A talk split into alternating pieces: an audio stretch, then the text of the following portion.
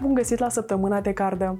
Astăzi vorbim despre prelungirea stării de urgență în Republica Moldova, despre interdicțiile aplicate de Moscova în privința unor deputați de la Chișinău, dar și despre încheierea perioadei de înscriere pe platforma compensații.gov.md pentru luna noiembrie. Sunt Milena Unisim și vă invit să vedem împreună cele mai importante știri ale săptămânii.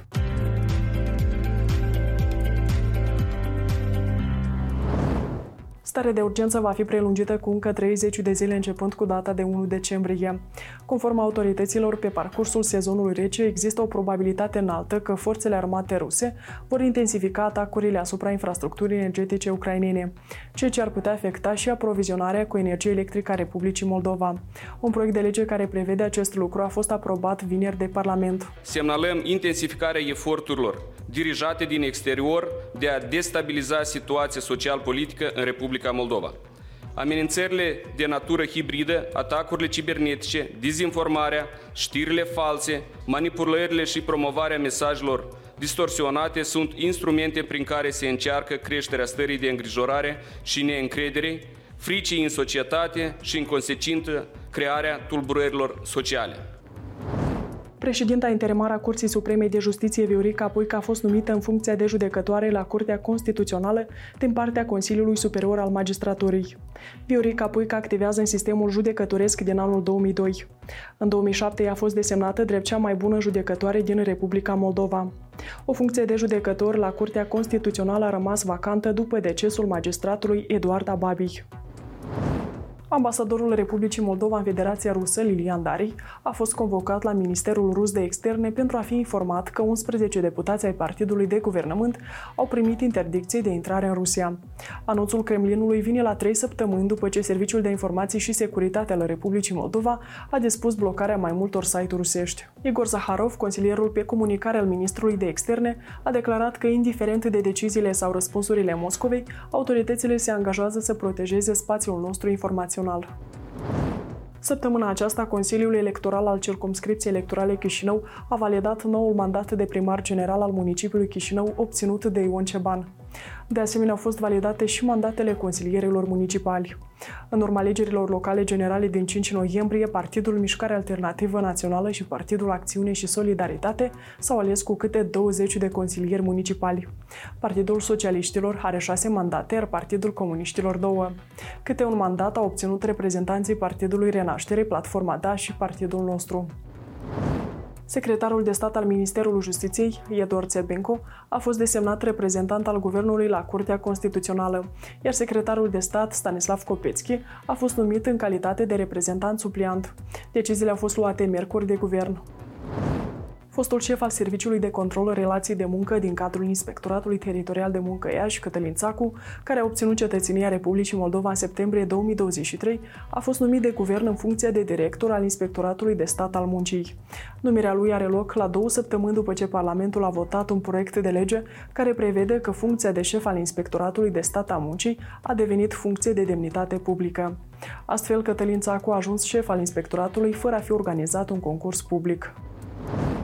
Republica Moldova va beneficia de 10 milioane de euro din partea Italiei pentru compensarea facturilor la energie, instalarea contoarelor inteligente de energie electrică și îmbunătățirea eficienței energetice a clădirilor. Un acord care prevede acest lucru a fost semnat la guvern de Programul Națiunilor Unite pentru Dezvoltare și Guvernul Italiei.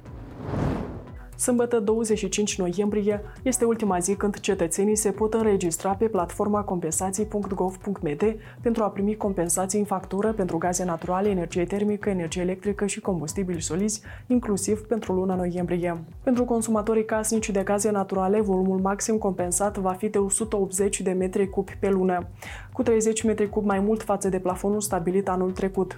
Pentru gospodăriile casnice care beneficiază de compensații la energie sub formă de plată monetară, volumul maxim compensat va constitui 90 de metri cubi pe lună. Până în prezent, pe platforma compensații.gov.md au fost depuse peste 630.000 de cereri. Solicitările vor putea fi depuse și după data de 25 noiembrie, însă compensațiile vor fi acordate începând cu luna următoare. Afirmația protopopului Pavel Borșevski despre faptul că înalt preasfințitul Vladimir ar avea interdicție de intrare în Ucraina este, citez, la nivel de zvonuri. Potrivit lui Ioan Moșneguțu, purtătorul de cuvânt al Mitropoliei Moldovei. Episcopul Ioan Moșneguțu a confirmat faptul că mormântul părinților Mitropolitului Moldovei se află în Ucraina, însă spune că el nu a mers în această perioadă acasă din vari motive.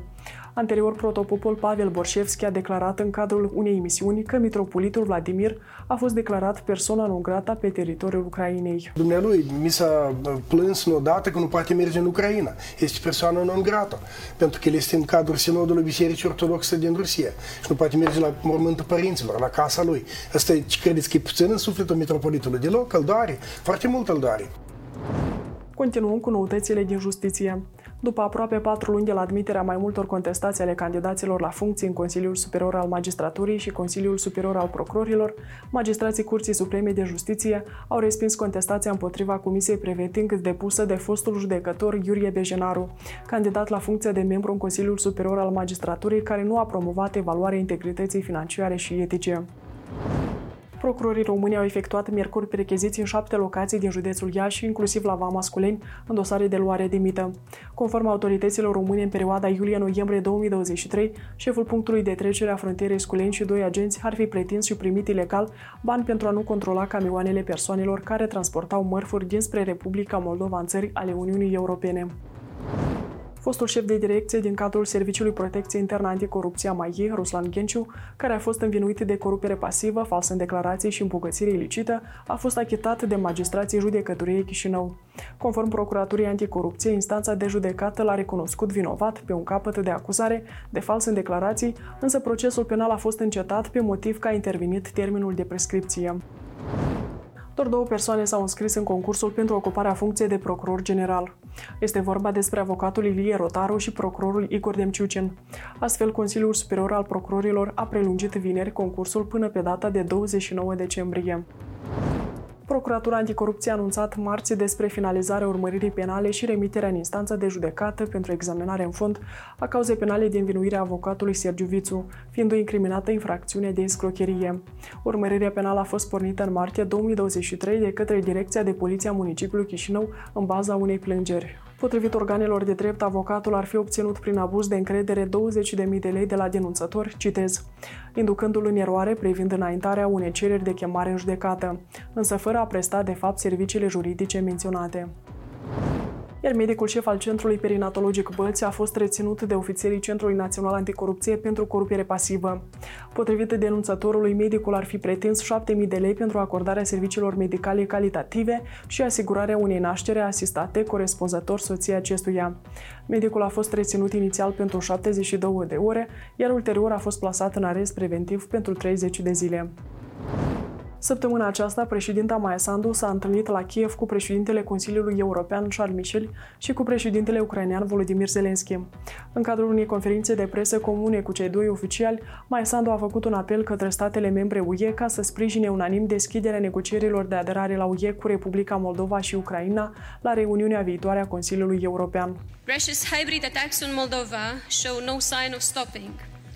And the faster we move towards the EU, The closer we get to the eventual membership, the stronger the attacks will be to prevent our course. O vizită surpriză la Kiev a întreprins zilele trecute și ministrul german al apărării Boris Pistorius, care a anunțat un pachet de ajutor militar de 1,3 miliarde de euro pentru Ucraina. Asistența include sisteme de rachete antiaeriene și mini antitank. Două proteste au avut loc săptămâna aceasta în capitală. Mai mulți șoferi de microbuze au manifestat joi împotriva modificării legislației în domeniul transporturilor rutiere, care prevede, printre altele, că biletele de călătorie vor fi eliberate în forma bunurilor fiscale sau în format electronic. Iar mai mulți fermieri și-au adus unitățile agricole în piața Mare Adunări Naționale în semn de protest. Fermierii cer în continuare introducerea unui moratoriu la calcularea penalităților față de creditori, dar și interzicerea importului de grâu, porumb și floarea soarelui cel puțin până pe 31 martie 2024. E un fel de scurgere de aici. E o fisură mică prin care iese, iese gazul.